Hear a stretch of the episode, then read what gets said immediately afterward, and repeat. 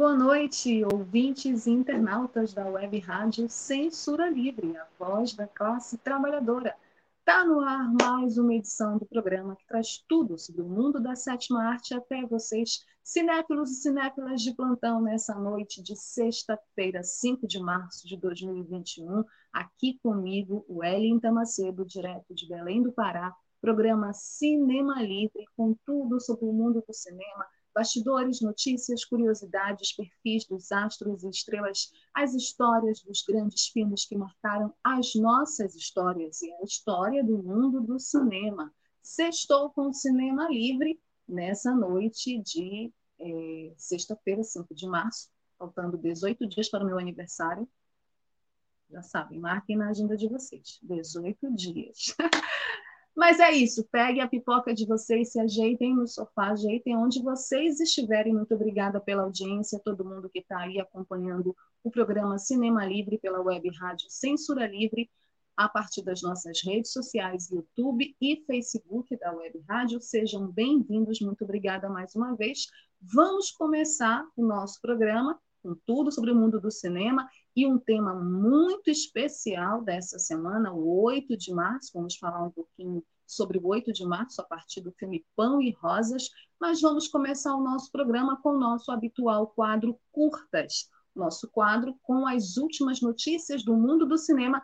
E nessa sexta-feira, o quadro Curtas ele é todo especial Globo de Ouro 2021. Vocês sabem que no último dia 28 de fevereiro, ou seja, domingo passado, aconteceu a cerimônia que dá a abertura da premiação da principal indústria cinematográfica do mundo, a indústria de Hollywood, com o Globo de Ouro, que é o prêmio da Associação dos Jornalistas Estrangeiros de Hollywood.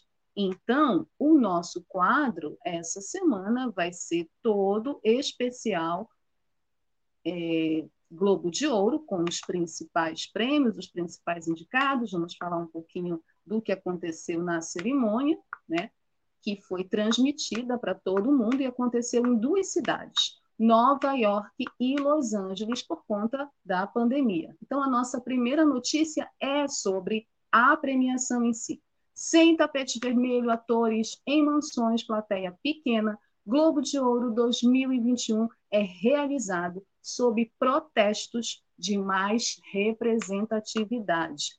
Pois é, teve muito escândalo na premiação desse ano, muito bafafá, muito disse-me-disse, escândalos envolvendo corrupção e principalmente a denúncia de que não existe jurados negros dentro da associação da imprensa estrangeira que escolhe os melhores para receber o Golden Globe, né? Ou seja, a estatueta, é, a principal premiação. O primeiro Globo de Ouro pandêmico ocorreu em duas cidades diferentes, como eu falei, Nova York e Los Angeles, atores em isolamento social por conta da pandemia, que continua, infelizmente, cada vez mais grave.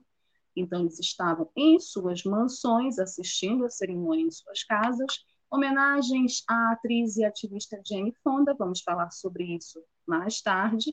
Denúncias de corrupção, como eu falei, protestos, piadas, principalmente entre os atores que apresentaram prêmios, principalmente de atores negros. Piadas que falavam justamente dessa falta de representatividade dentro do júri do Globo de Ouro.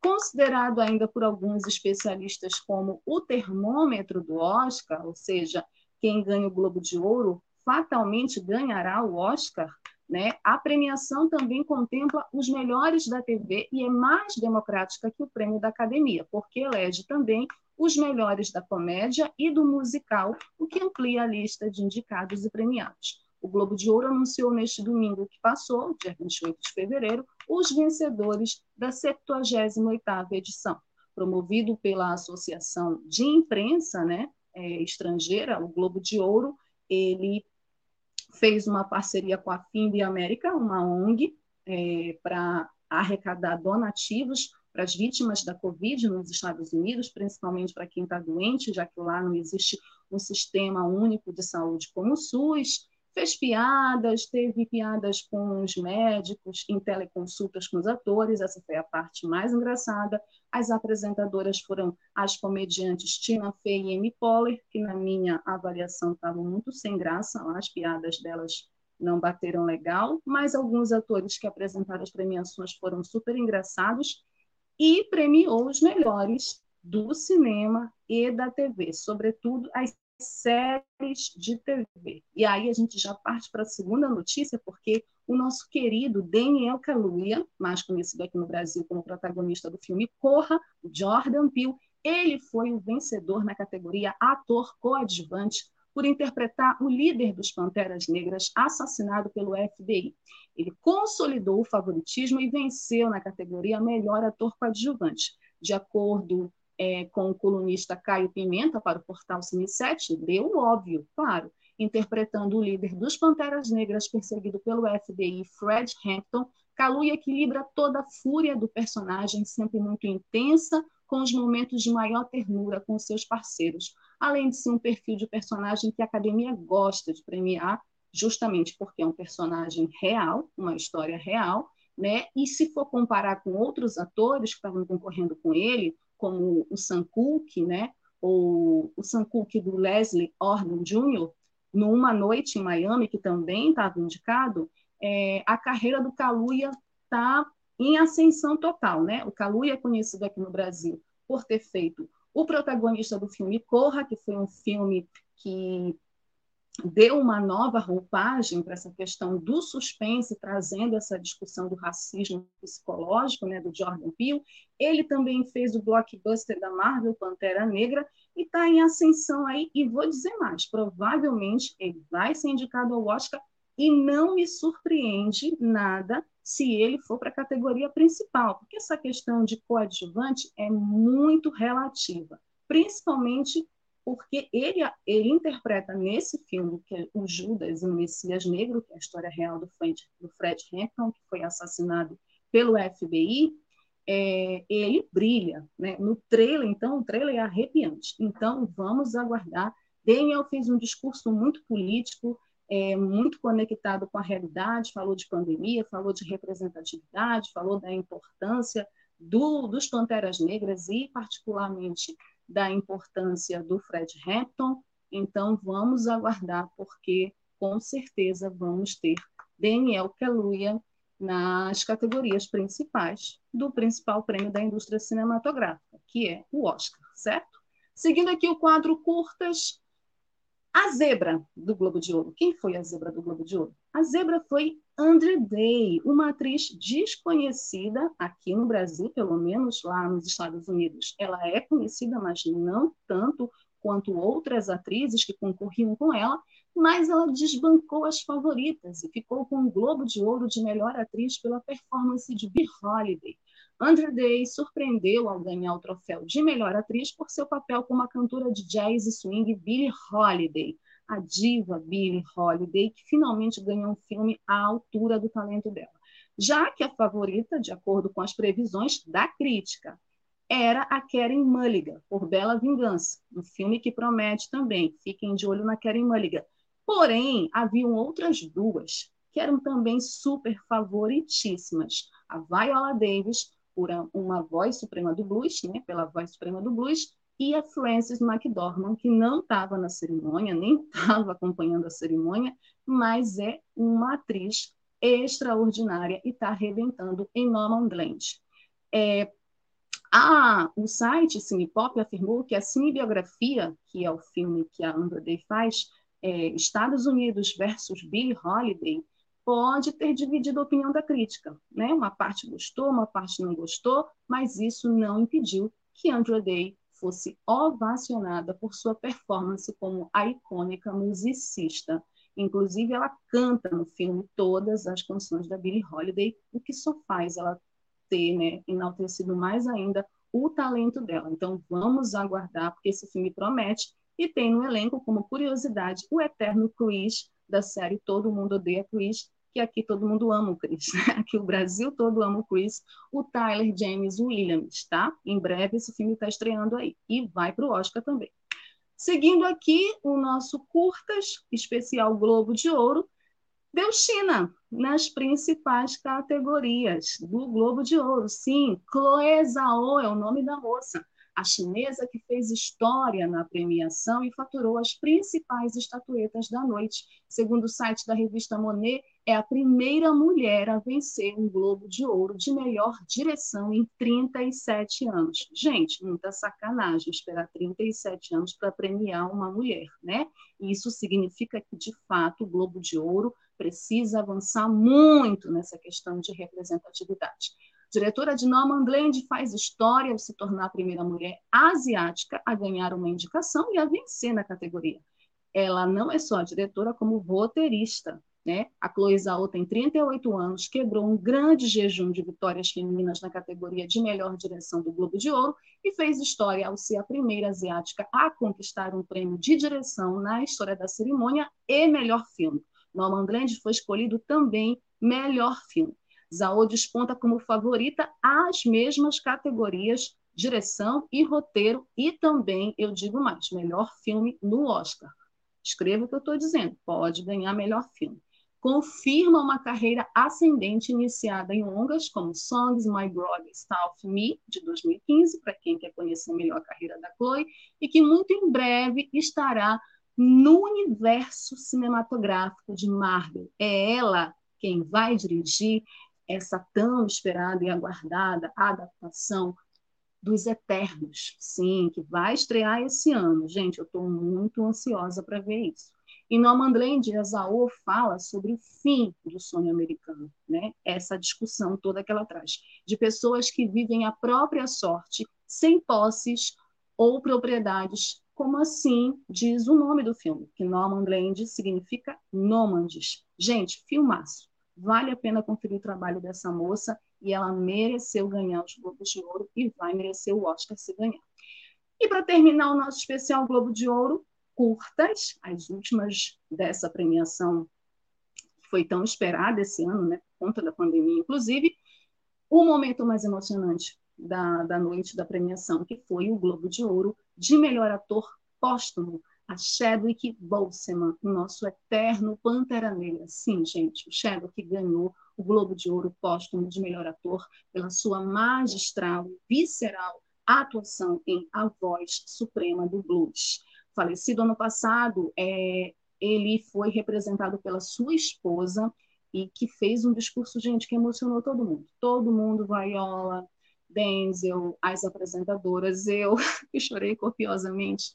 O Shed morreu aos 43 anos por um câncer no colo. Ele venceu a estatueta de melhor ator em filme de drama no Globo de Ouro por seu trabalho trabalho em A Voz Suprema do Blues.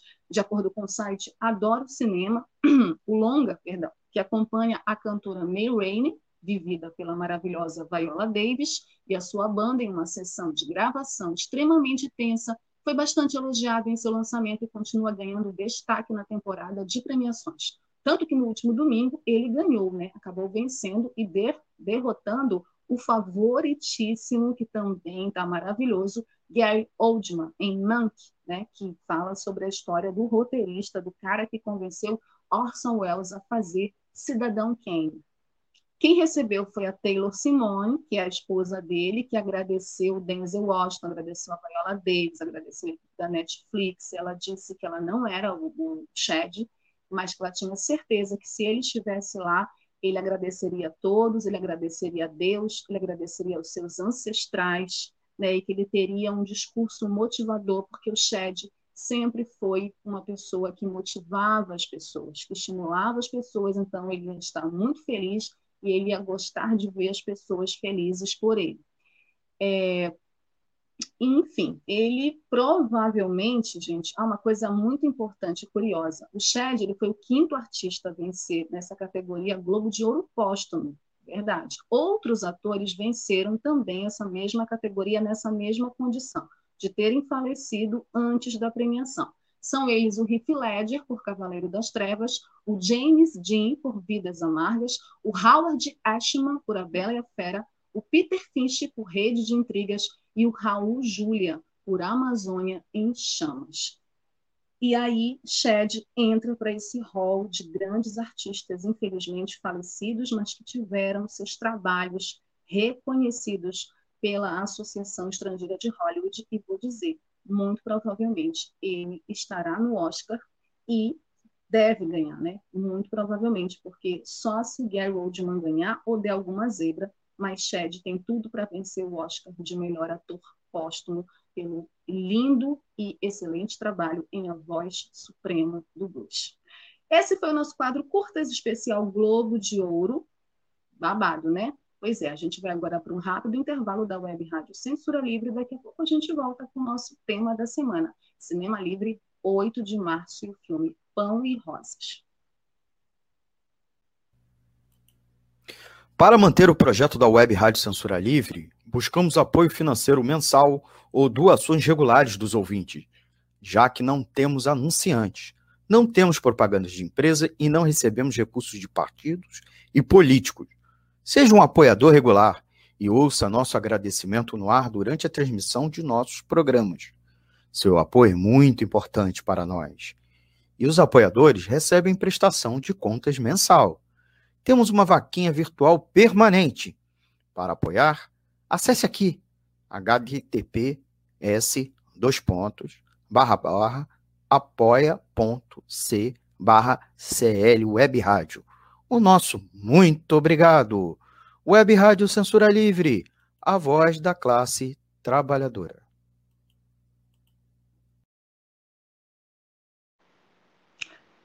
Apoie a nossa web rádio Censura Livre, a voz da classe trabalhadora. Confira nossa programação curta, dê seu like nos nossos programas, né? nos procure nas redes sociais. Nós aqui do programa Cinema Livre temos um e-mail que é o quadro cinemalivre@gmail.com para vocês mandarem as sugestões, reclamações, dicas Hoje no programa está comigo o meu parceiro de sempre, socialista e botafoguense, Dirley Santos, que daqui a pouco vai colocar os comentários de vocês aqui na tela. Então, comentem, falem sobre o que vocês acharam do Globo de Ouro, se vocês assistiram, se vocês não assistiram, se vocês gostaram das premiações, quem vocês achavam que tinha que ganhar, sobre o filme, que a gente vai falar já já, e outras coisas que vocês quiserem, certo? Se inscrevam no canal, cliquem no sininho, não deixem de dar o like de vocês e compartilhar também os nossos programas da Web Rádio Censura Livre, a voz da classe trabalhadora. A gente faz isso com muito carinho para vocês. É, e o programa Cinema Livre também é feito por uma equipe, não é só eu, não. Eu, Dirley e o nosso querido Almir César Filho, que daqui a pouco deve aparecer nos comentários.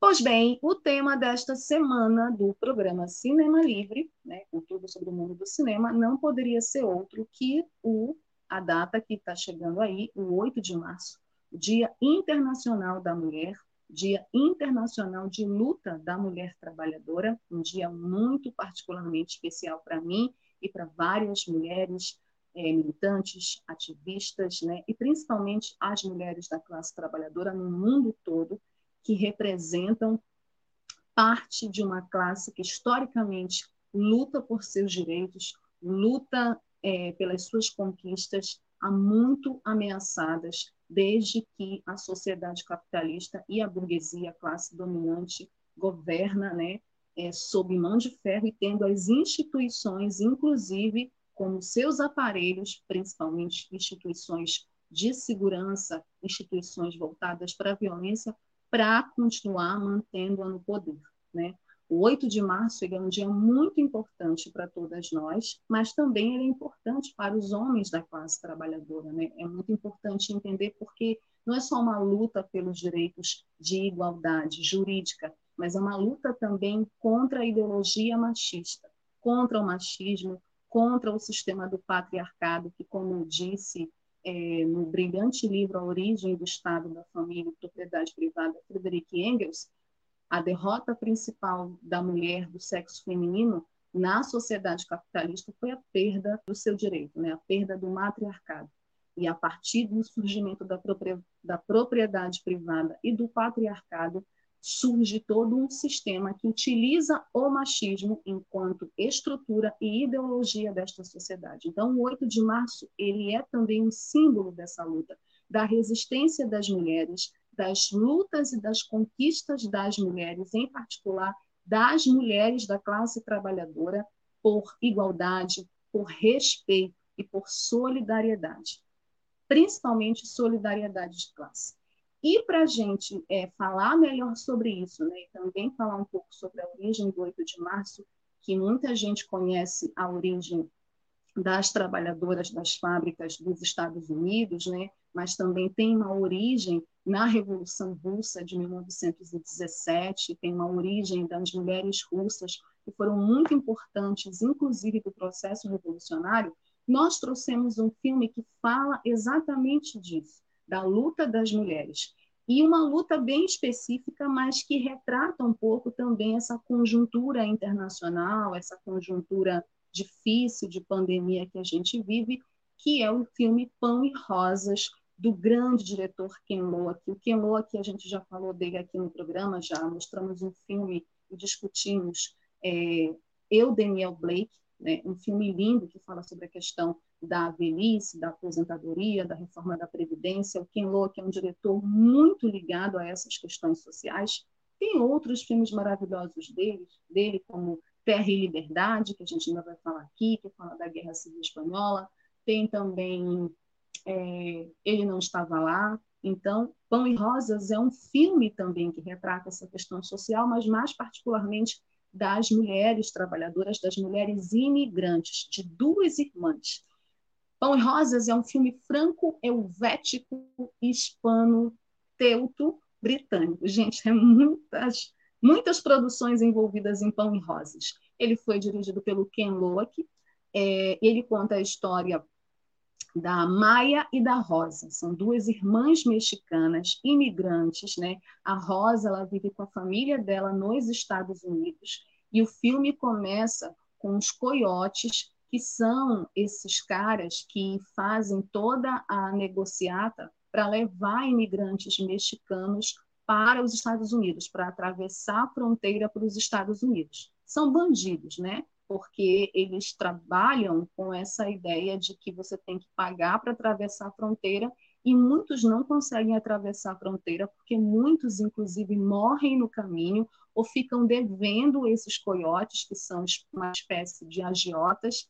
Então, o filme começa com a Maia tentando atravessar a fronteira, ela atravessa, mas quando chega na hora para ela encontrar a irmã dela, que é a Rosa, né, acontece um problema, a Rosa não tem dinheiro suficiente para pagar o cara que levou a Maia até lá, e a Maia é sequestrada, né? Essa é a palavra, ela é sequestrada porque não deixam a Maia sair da Kombi, a Maia é levada para a casa de um dos coiotes que aposta, né? Aposta com o outro o que que vão fazer com ela. E o que que vão fazer com ela? Vão estuprá-la. Né? E aí o filme começa com esse drama dessa menina Maia, que vai para os Estados Unidos para reencontrar a irmã, né, que está casada, que tem filhos, que tem uma vida lá e que trabalha num escritório como uma trabalhadora de limpeza. Ela trabalha para uma firma terceirizada, é, trabalha com limpeza, ela limpa escritórios. Então, essa empresa terceirizada é contratada pelos condomínios de luxo, e aí você tem toda a situação desses condomínios de uma classe média alta que explora o trabalho da imigração, né? E aí você vê vários trabalhadores e trabalhadoras de diversos países, principalmente da América Latina, que estão ali e que são oprimidos pelo chefe é, da empresa terceirizada, que também é um mexicano, que não é americano, que também migrou junto, assim como eles. Então, eles são oprimidos e explorados e aí, nessa relação, é, a Maia até tenta arrumar um outro emprego, e, na verdade, a irmã dela não quer que ela trabalhe nessa empresa, né? A priori manda ela trabalhar num bar e ela acaba também sofrendo o assédio é, sexual, machista e o preconceito por ser uma mexicana nesse bar. E aí ela acaba indo trabalhar com a irmã nesse, nessa, nessa firma, né? nessa terceirizada, e lá ela começa a ver a realidade de perto, ela conhece a realidade desses trabalhadores, dessas trabalhadoras. E também sofre com o assédio, primeiro moral, do chefe, que para conseguir é, para conseguir dar um emprego, para dar um emprego a ela, fica com metade do salário dela. Né? Então, assim, já começa o drama da Maia, ela chegando nos Estados Unidos, ela tendo que enfrentar os coiotes, depois ela consegue o trabalho lá com a irmã dela, é, e ela tem um cunhado, que é o marido da irmã, que está doente e não tem seguro-saúde. Esses trabalhadores não recebem seguro-saúde, não recebem é, os direitos garantidos, porque tem um condomínio que é sindicalizado, e aí entra o Sam. O Sam é o personagem do Adrian Brody. O Adrian Brody que é mais conhecido pelo papel dele no filme O Pianista, que ele ganhou o Oscar de melhor ator.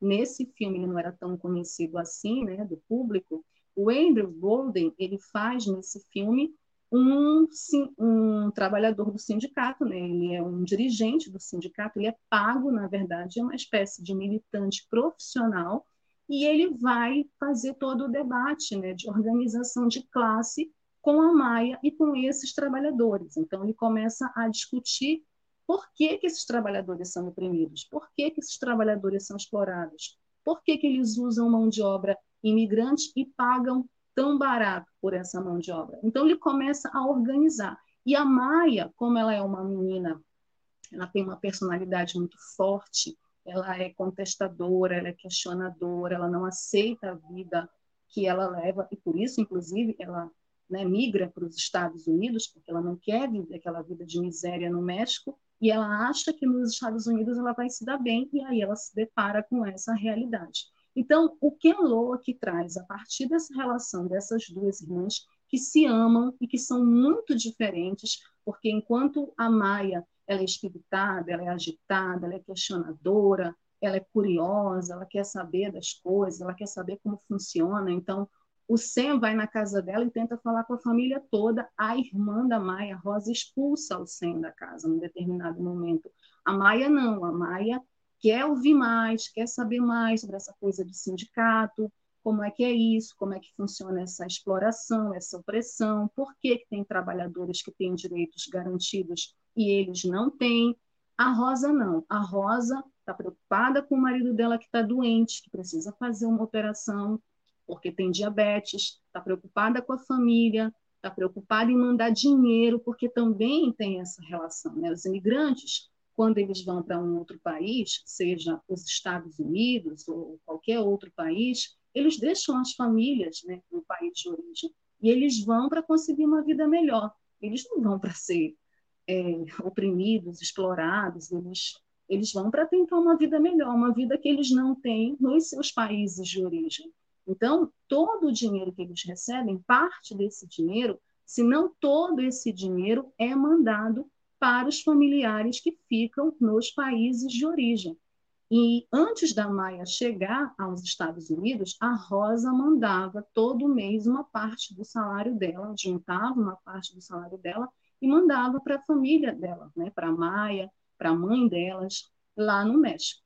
E assim, a Maia não sabia direito como é que ela conseguia esse dinheiro. Então, é muito interessante depois perceber ao longo do filme o desenvolvimento da história. Desculpa.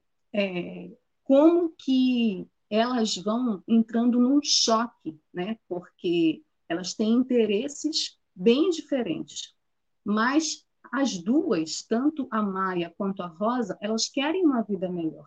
Então, assim, é muito natural se as pessoas não gostarem da Rosa por acharem que a Rosa ela é uma traidora, né? Porque tem uma determinada situação no filme em que a Rosa vai parecer como uma espécie de traidora.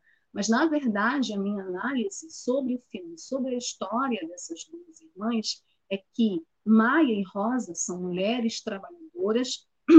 Gente, minha voz está ruim hoje, desculpa. Maia e Rosa são mulheres trabalhadoras exploradas por uma firma terceirizada que fica com a maior parte do dinheiro delas, como acontece com a maioria das empresas terceirizadas, né, espalhadas não só nos Estados Unidos, mas aqui no Brasil. E aí a gente discute no filme também, o Ken Loa que traz, e não é a primeira vez, porque ele vai discutir isso também no Eu, Daniel Blake e em outros filmes, a questão da precarização do trabalho. Por que, que são os imigrantes que limpam? Né? Ele vai discutir também as categorias que existem no mundo de trabalho e, principalmente, a divisão de classe, que serve a quem? À burguesia, à classe dominante. Então, os imigrantes são oprimidos, explorados e discriminados nos Estados Unidos, sobretudo os mexicanos, porque eles fazem serviços, inclusive, que os outros trabalhadores estadunidenses não fazem, não querem fazer, que inclusive não aceitam ganhar o salário que eles pagam para os imigrantes. Então, o filme também discute essa questão da organização sindical, da unidade de classe, da solidariedade de classe, da precarização do trabalho, da relação com a imigração, como as trabalhadoras, principalmente as mulheres, sofrem. Né? Tem uma cena no filme em que uma senhora chega atrasada, ela vai bater o ponto dela, e aí o chefe, que é esse mexicano, assediador, tanto moral quanto sexualmente, ele a humilha na frente de todo mundo. Né? Ele a humilha e acaba demitindo. Aí é uma senhora. E aí o amigo da Maia, que é um cara que está juntando dinheiro para fazer uma faculdade, ele vai pagar uma faculdade privada, porque inclusive tem toda essa dificuldade dos imigrantes em estudar, né, ter os documentos para não ser deportado, né, para conseguir entrar numa universidade nos Estados Unidos, mesmo que ele tenha as mesmas condições, né, a mesma competência, ele, por ser imigrante, sempre vai ser discriminado. Então, ele está juntando dinheiro e essa senhora é humilhada na frente deles e ele diz que essa senhora lembra a mãe dele. Então, as mulheres trabalhadoras no filme, essa realidade das mulheres trabalhadoras é, retratadas pela Maia e pela Rosa, é também uma das, das discussões importantes que o Ken Loach traz em Pão e Rosas. Pão e Rosas é uma alusão também à famosa é, consigna da Revolução Russa, pão, paz e terra, né? E se a gente pensar no 8 de março, esse Dia Internacional da Mulher, que é, dentro do capitalismo, visto como um dia de festa, um dia das mulheres ganharem flores, a gente também pode dizer que nós queremos flores também, mas nós não queremos só flores, não queremos só rosa, nós queremos pão, rosas, terra, liberdade, igualdade, respeito, o fim do machismo, o fim da opressão, o fim da exploração, o fim dessa sociedade capitalista, o fim da pandemia que está matando tanta, tantas mulheres trabalhadoras. Né? Eu acho que esse filme ele é um filme que dialoga muito com a nossa realidade, principalmente com essa questão da unidade da classe trabalhadora e de como o machismo ele é um problema na classe trabalhadora, como ele divide a classe. Por isso ele precisa ser combatido por mulheres e homens da classe trabalhadora, até porque nem toda mulher é nossa aliada, certo? No filme assim, até tem cenas assim bem interessantes de protestos, né? E de manifestos. O filme ele foi muito bem feito, é, muito bem é, apresentado nos principais festivais. Ele foi indicado no Festival de Cannes, né? Que é o principal festival do cinema francês. É, as atrizes principais, a Pilar Fadidia e a Elpidia Caridio, e principalmente a Eupídia, que faz a Rosa, tem uma cena assim maravilhosa do filme que me emociona muito quando elas se confrontam, que eu acho que é a principal cena do filme e onde mostra todo o talento dramático dessas duas atrizes que são do México, são duas atrizes do cinema mexicano e foram também indicadas a prêmios, tanto prêmios nos Estados Unidos, nos festivais de cinema independente, como também no México, e na Espanha, aonde o filme passou e teve uma boa audiência, né? Como e o Andrew Brolin também, né? As premiações, ele foi eleito o melhor filme europeu no Festival do Rio, aqui do Brasil, no ano de 2000. Ele venceu também o prêmio Alma na categoria Melhor Atriz Coadjuvante para Elpidia Caridio, que faz a Rosa. O Ken Loach foi indicado à Palma de Ouro no Festival de Cannes. Pão e Rosas é um grande filme, um filme de drama bonito, triste, porque não existe final feliz no capitalismo, infelizmente. O único final feliz possível para nós, mulheres trabalhadoras, é o fim do capitalismo, o fim do machismo, o fim de toda forma de opressão e exploração e uma nova sociedade. que é uma sociedade socialista. Assistam Pão e Rosas ou reassistam, porque é um filme muito atual e que tem tudo a ver com a nossa realidade, certo? Vamos mais para um mais um intervalo, né? Um break da Web Rádio Censura Livre, nossa campanha da Web Rádio, e daqui a pouco eu quero ver os comentários de vocês e a gente vai para o nosso quadro Dicas, continuando nesse tema Cinema e 8 de março.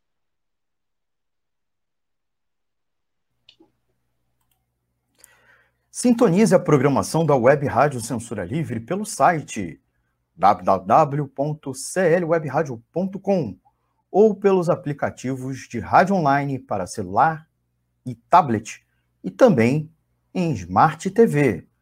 Ouça ao vivo, mas também a exibição em horários alternativos, reprise e reapresentações. Acompanhe também a live ao vivo na página da Web Rádio Censura Livre no Facebook ou pelo canal do YouTube. Não deixe de dar seu like e compartilhar com os amigos nas redes sociais. Assista ainda no Facebook e no YouTube as edições anteriores. Procure-nos no YouTube em youtube.com barra c barra censura livre e se inscreva no canal. Não deixe de clicar no sininho para receber as notificações de novos vídeos. Web Rádio Censura Livre, a voz da classe trabalhadora. Web Rádio Censura Livre, a voz da classe trabalhadora. Quero ver os comentários de vocês, cinéfilos e cinéfilas de plantão, aqui sobre o nosso tema, sobre Pão e Rosas, sobre o 8 de março. É... Que, que vocês acharam do filme? Se vocês já assistiram o filme, filme e Rosas.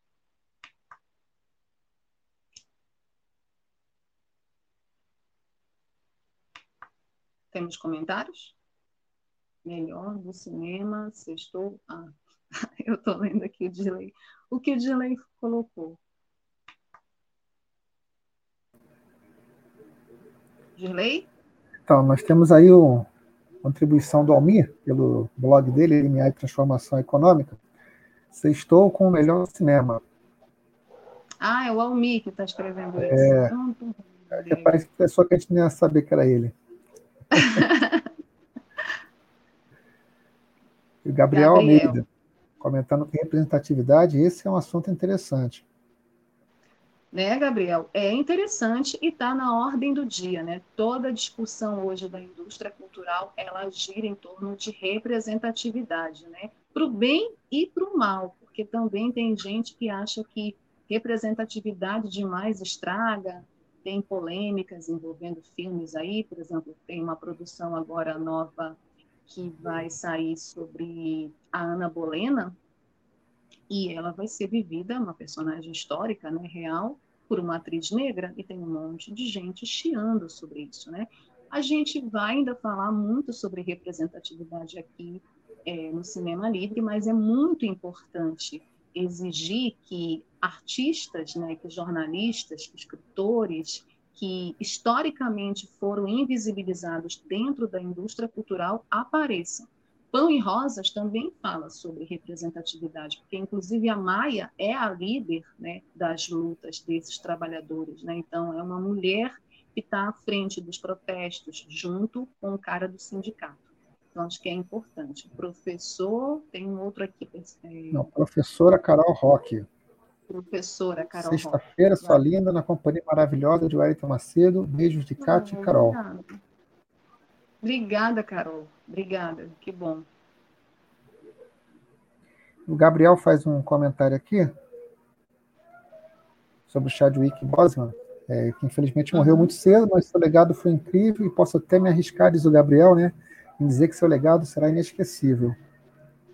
Com certeza, Gabriel. Ele já entrou para o panteão dos grandes astros do cinema, né? É, eu falei aqui que ele é o quinto artista a ganhar o Globo de Ouro póstumo, e eu falei de um dos artistas que ganhou, James Dean. Veja, o James Dean, ele faleceu aos 24 anos, ele fez apenas três filmes. Um dos filmes que ele fez foi um filme clássico chamado, chamado Juventude Transviada, foi o último filme dele, inclusive. Ele morreu tragicamente num acidente de carro. E o James Dean nem teve muito tempo, assim como o Shed, e morreu mais jovem que o Shed, ele tinha 24 anos apenas quando ele faleceu, e ele entrou para a história do cinema como uma lenda, né? E nós não conseguimos assistir, assistimos agora, mas não somos da época que James Dean atuava. Imagina que nós vivemos a época do Shed e que as futuras gerações conhecerão o Shed, né? conhecerão Pantera Negra, assistirão os filmes. Então, sim, com certeza, o legado do Shed é inesquecível e ele virou uma lenda por tudo que ele representou e representa, né? principalmente nessa questão da representatividade. Vamos seguir com o quadro Dicas. Só mais um comentário. Oi. Não, só mais um comentário que tem aqui interessante, da, também da professora Carol, provavelmente falando é, sobre o filme Põe Rosas, né? A opinião dela e da Kat. Estamos amando a história por trás do filme de hoje, uma problemática de suma importância. Um beijo para Kat, para Carol, sim. E é um filme assim que todo mundo tem que assistir, muito importante mesmo, porque, como eu falei, é um filme atual, apesar de ser um filme do ano 2000, que toca em debates que estão na ordem do dia, sobretudo a questão da imigração, a questão das trabalhadoras da limpeza. Inclusive, tem uma cena em que o amigo da Maia fala que ele está desenvolvendo uma tese sobre os uniformes dos trabalhadores da limpeza. E ele diz para Maia o seguinte: quando nós colocamos esses uniformes, nós nos tornamos invisíveis. E essa discussão sobre a invisibilidade dos trabalhadores da limpeza, do porteiro, da empregada doméstica, desses trabalhadores que estão em serviços historicamente ligados à escravidão, à opressão, à exploração, né? que passam pela gente, às vezes a gente nem dá bom dia para esses trabalhadores, para o lixeiro, para o cara que recolhe o lixo da rua, essa discussão ela é muito atual. São esses trabalhadores, por exemplo, que não tiveram direito à quarentena, que estão aí nas ruas porque precisam trabalhar e muitos perderam o emprego, principalmente mulheres que são mães de família, como a Rosa, a irmã da Maia no fim. Então, esse filme é muito importante para a gente refletir sobre essa situação trágica que a gente está vivendo hoje com a pandemia, certo? Vamos seguindo aqui, porque a gente tem mais filmes para falar, né? Ainda sobre essa temática do 8 de março. Nós temos o nosso quadro Dicas e nós trouxemos cinco filmes também que são tão bacanas quanto Pão e Rosas para vocês. A gente está na pandemia, aqui em Belém tem toque de recolher, tem várias cidades com toque de recolher, então a gente vai tomar o nosso café, a nossa cerveja, comer nossa pipoca e assistir filme nesse final de semana em casa, se protegendo, se cuidando, cuidando das pessoas que a gente gosta. E a nossa primeira dica do nosso quadro Dicas, né, ainda na temática do 8 de março, é um filme de 1929, um clássico do cinema soviético, do grande Sergei Eisenstein, velho e novo. Uma mulher em uma cidade rural lida com as novas formas de comunismo, produzindo individualmente com técnicas arcaicas os camponeses pobres que compunham, na época, a ampla maioria da população da União Soviética, mal conseguiam sobreviver e eram impiedosamente explorados pelos kulaks, os camponeses ricos. Cansada de comer o pão que o diabo amassou, a camponesa Marfa Lapikna decide reforçar o movimento pela coletivização da agricultura, organizando um kolkhoz, que em russo quer dizer cooperativa com seus vizinhos. De início, a adesão é pequena, mas em meio a uma intensa luta ideológica entre as velhas e as novas concepções, as vantagens da produção coletiva vão se afirmando. O velho novo, ele trata dessa discussão de uma nova sociedade, né, no comunismo e dessa organização dos camponeses e dos trabalhadores a partir da personagem é, feminina, né, do olhar feminino. Esse filme do Eisenstein ele é um clássico do cinema, tem disponível no YouTube para quem quiser assistir, né? Ele também, nesse filme, o Eisenstein explorou o máximo é, a estética, a dialética, a questão da montagem, né, as técnicas da montagem. Então, é um filme muito inovador, é um filme muito interessante, tem uma história muito bonita. E já que a gente está falando também das origens do 8 de março, É uma ótima dica para vocês conhecerem um pouco também sobre essa questão da organização dos camponeses, das camponesas, dos trabalhadores numa Rússia, é, numa União Soviética, na verdade, que não existe mais, velho e o novo. O segundo filme também é um filme muito bacana que fala também de mulheres, que fala também da organização e da luta de mulheres. É um filme estadunidense de 1979, vencedor do Oscar. Norma Ray, é dirigido pelo Martin Rich, esse filme. Como muitos dos integrantes de sua família, antes dela, Norma Ray trabalha numa fábrica têxtil local por um salário que não condiz com as longas horas e as péssimas condições de trabalho. Depois de ouvir um discurso de um defensor dos direitos trabalhistas, a jovem é inspirada a convencer seus colegas de trabalho a lutar pela criação de um sindicato.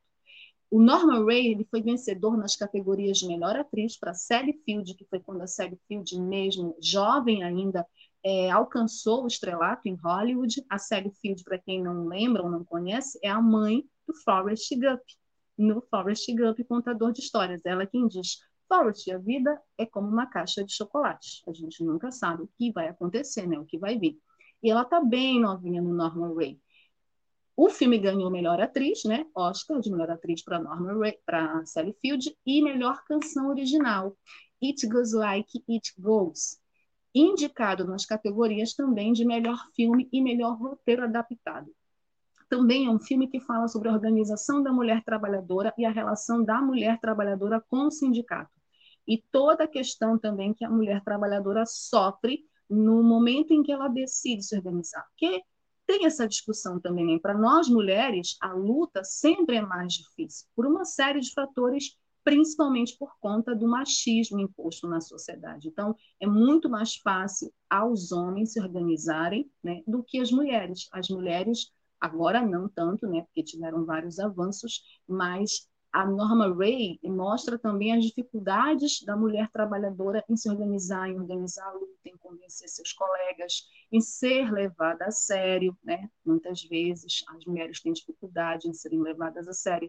Então é um filme bem bacana e, tem, e é um trabalho incrível da Sally Field. Ela merecia ganhar mesmo o Oscar de melhor atriz. Seguindo nessa temática, também sobre mulheres trabalhadoras e se organizando na luta, nós temos Terra Fria, um filme de 2005 da Nick Carroll, né, com a grande Charlize Theron como protagonista e a outra grande atriz também que vai para o Oscar, já falei dela aqui, a Frances McDormand. Mãe solteira, Josie Ames é parte do grupo das primeiras mulheres a trabalharem em minas de ferro em Minnesota, nos Estados Unidos. Os homens ficam ofendidos por terem que trabalhar com mulheres. Assim, trabalhadores das minas em Evelyn submetem Josie, submetem Josie a assédios morais e sexuais. Consternada com o fluxo constante de insultos, linguagem sexual explícita e abuso físico, ela decide, apesar de ser advertida pela família e amigos, abrir uma histórica ação judicial contra assédio sexual. Charlize Theron e Frances McDormand foram indicadas ao Oscar de atriz e atriz coadjuvante, respectivamente. Esse filme ele trata exatamente disso, uma, como o machismo divide a nossa classe, né? Como é importante destruir o machismo, porque infelizmente ele é muitas vezes um impeditivo para que as mulheres trabalhadoras possam se organizar. A Josie, que é a personagem da Charlize, ela está é, numa mina, trabalha numa mina, e ela é o tempo todo insultada pelos homens que trabalham com ela, porque eles acham que ali não é lugar de mulher, que o lugar de mulher é na cozinha, que o lugar de mulher não é fazendo as mesmas coisas que eles fazem. E eles pensam assim por conta da educação, da concepção machista que eles receberam a vida toda. E ela é não só insultada, como assediada moralmente, sexualmente, e ela resolve dar um basta nisso, né? Como muitas mulheres na vida real resolveram. Inclusive, esse filme ele é baseado em fatos reais. É um filme duro, é difícil, fica revoltada, a gente chora junto com ela, mas é muito importante assistir, principalmente os homens, para entender o quão nefasto é o machismo na organização da luta e da unidade da classe trabalhadora.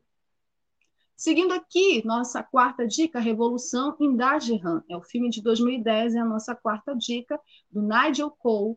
Rita O'Grady, vivida pela Sally Hawkins, trabalha para a companhia Ford Motors, em Dagenham, Reino Unido. Cansadas do tratamento que as mulheres recebem na empresa, Rita, junto com as demais trabalhadoras, encoraja e lidera um manifesto contra a discriminação. É... E aí é, organizam toda uma luta né, contra o machismo e contra a discriminação. Esse filme é bem interessante também, também trata dessa questão do machismo e da discriminação dentro do, da empresa, dentro do setor de trabalho, da organização das mulheres, de como as mulheres são subestimadas e são discriminadas, né, são levadas a sério.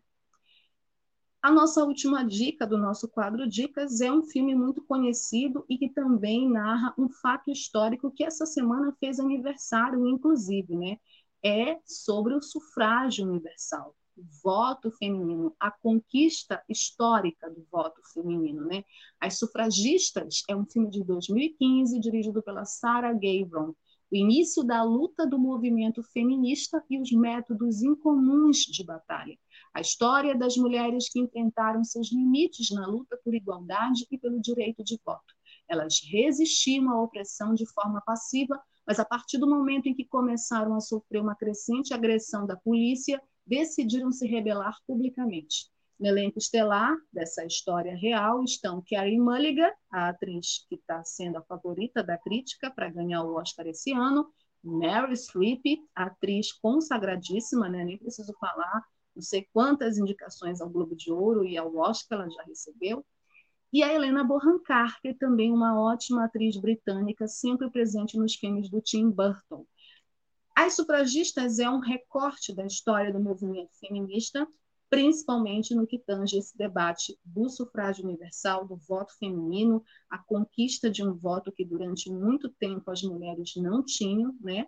É uma história que também reflete o movimento feminista, é também a história do feminismo, então, meio que se cruza essa organização das mulheres por direitos iguais, pela igualdade jurídica, bem interessante em assistir. Não acho que é um grande filme, mas é um filme legal para a gente começar a discutir essa questão de feminismo, do sufrágio universal, de conquistas da luta das mulheres históricas, certo? E aí a gente já nessa sequência de filmes, né, cinco grandes filmes, vocês vão ter muito tempo esse final de semana todo para vocês assistirem nas casas de vocês esses cinco filmes, além de Pão e Rosas, para quem não assistiu. Esse ano no Globo de Ouro nós tivemos como homenageada uma grande atriz do cinema, uma diva do cinema hollywoodiano, que além de atriz, além de diva de Hollywood, ela não ficou só contente em ser considerada uma mulher bonita, uma musa do cinema hollywoodiano. Ela também é uma ativista, uma militante, uma lutadora por direitos, né, direitos dos animais e várias outras pautas importantes e democráticas dentro da sociedade capitalista, né? Eu estou falando da Jane Seymour Fonda. Jane Fonda, para nós, cinéfilos e cinéfilas de plantão, nascida em 21 de dezembro de 1937, que é, além de atriz, escritora, ativista, modelo, empresária e autora estadunidense. Ela é filha do renomado e grande ator do cinema Henry Fonda. Jenny iniciou sua carreira no cinema em 1960 no filme Toy Story, ao lado de Anthony Perkins. O Anthony Perkins, para quem não lembra dele, é o cara do Psicose. Ela só estava do lado de gente grande, filha do Henry Fonda. Mais tarde, ela despontou como sex symbol com os filmes Cat Babylon né, e Barbarella, né, de 1968. Eu lembro de Barbarella, gente, porque eu sou de uma geração que não tinha filtro. E o meu pai, ele assistia Barbarella. E eu assisti Barbarella com meu pai, vocês acreditam? Em 1971, a Jane Fonda recebeu seu primeiro Oscar de melhor atriz pelo filme Cute. Em 1978, ela recebeu novamente o prêmio pelo filme Amargo Regresso, um trabalho muito bacana, eu gosto muito desse filme. Em 1991, a Jane anunciou que estava se aposentando da carreira de atriz, mas retornou às telas com a sogra. Eu acho esse filme uma besteira, não sei por que, que a Jane Fonda topou fazer, né? só porque a Jennifer Lopes está lá, mas tudo bem. Mas, enfim, é divertido, né? Tem o Matt McGonagall lá também, que é gato, mas, assim, nada assim que seja comparável aos outros trabalhos dela. A Sogra é um filme de 2005. Além disso, ela é considerada, ela é conhecida, na verdade, pelos vídeos de exercício que estrelou e produziu entre os anos de 1982 e 1995. Atualmente, a Jane Fonda protagoniza, protagoniza a série original da Netflix Grace e Frank junto com Lily Tomlin, né? Além de vários filmes, né, a Jenny ela é considerada um símbolo também da mulher dentro desse debate do feminismo, né, pelas representações dela na, em Hollywood e também pelo, pelo papel né, avançado à, à frente do seu tempo, né, pelas suas posições, uma atriz que nunca se calou que não deitou em cima desse título de musa e aceitou tranquilamente, que lutou contra o machismo da indústria. Então, assim, ela é uma atriz considerada muito importante porque ela também acabou refletindo as mudanças das décadas da sociedade conservadora e hipócrita estadunidense, sobretudo no cinema de Hollywood, né?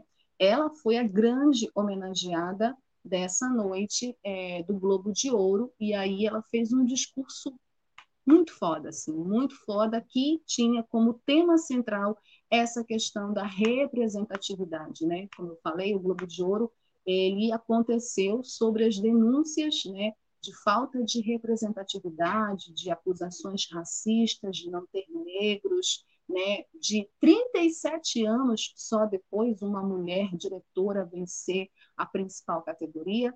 Então, a Jane, que hoje tem 83 anos, ela começou o discurso dela falando sobre a importância de contar histórias em tempos turbulentos como esse.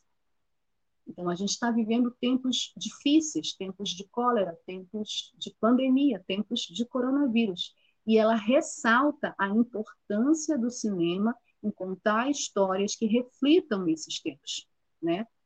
E ela segue o discurso dela falando: contar histórias sempre foi essencial para mudar nossas mentes, corações, nos ajudar a ver o outro por um ponto de vista diferente, ter empatia e reconhecer que, apesar de toda a nossa diversidade, somos humanos em primeiro lugar.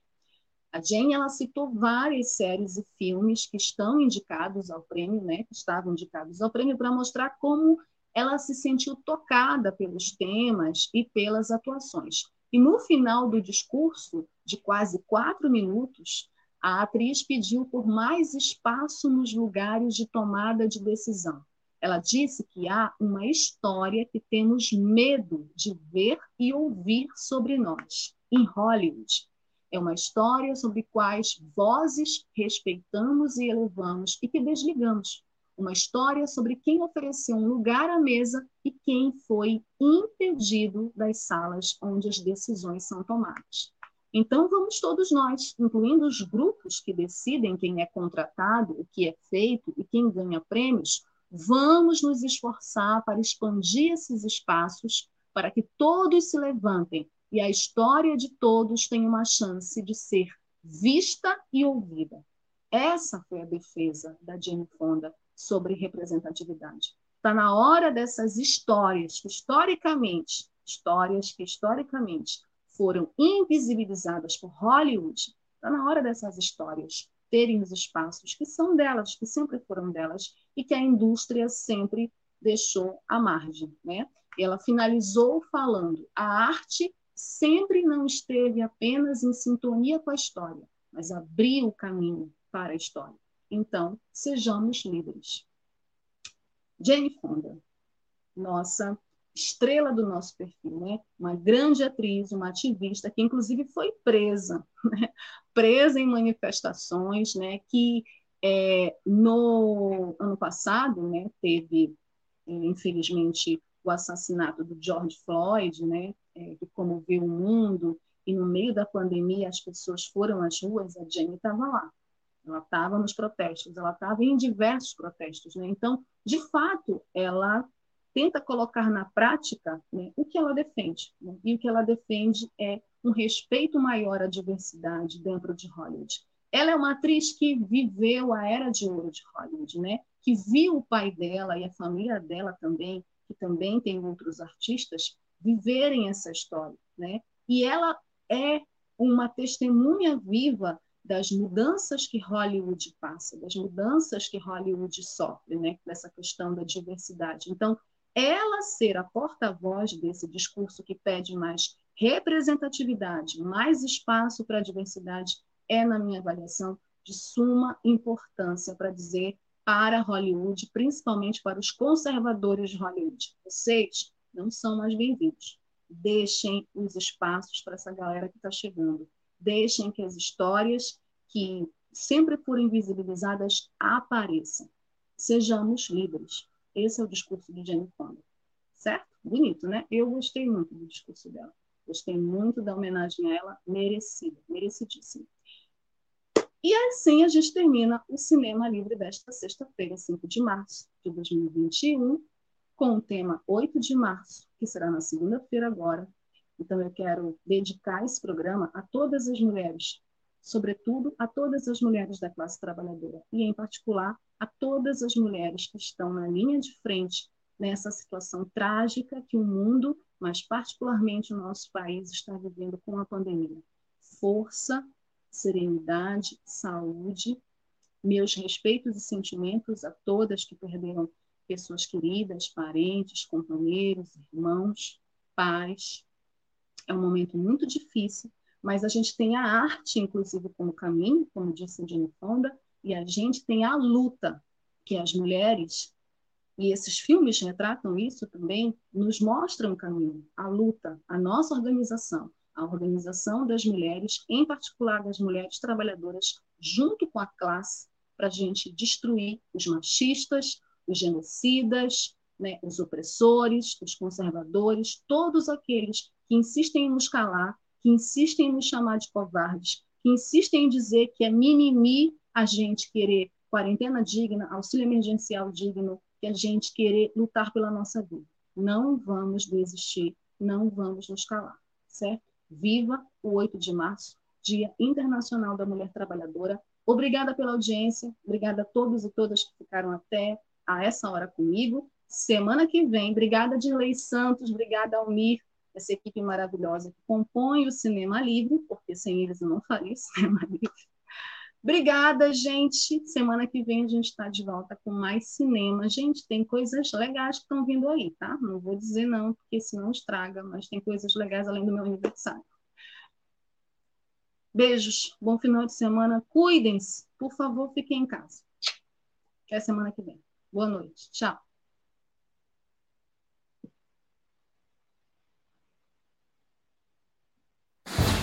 Cinema Livre. Tudo sobre o mundo da sétima arte. Apresentação: Wellington Macedo.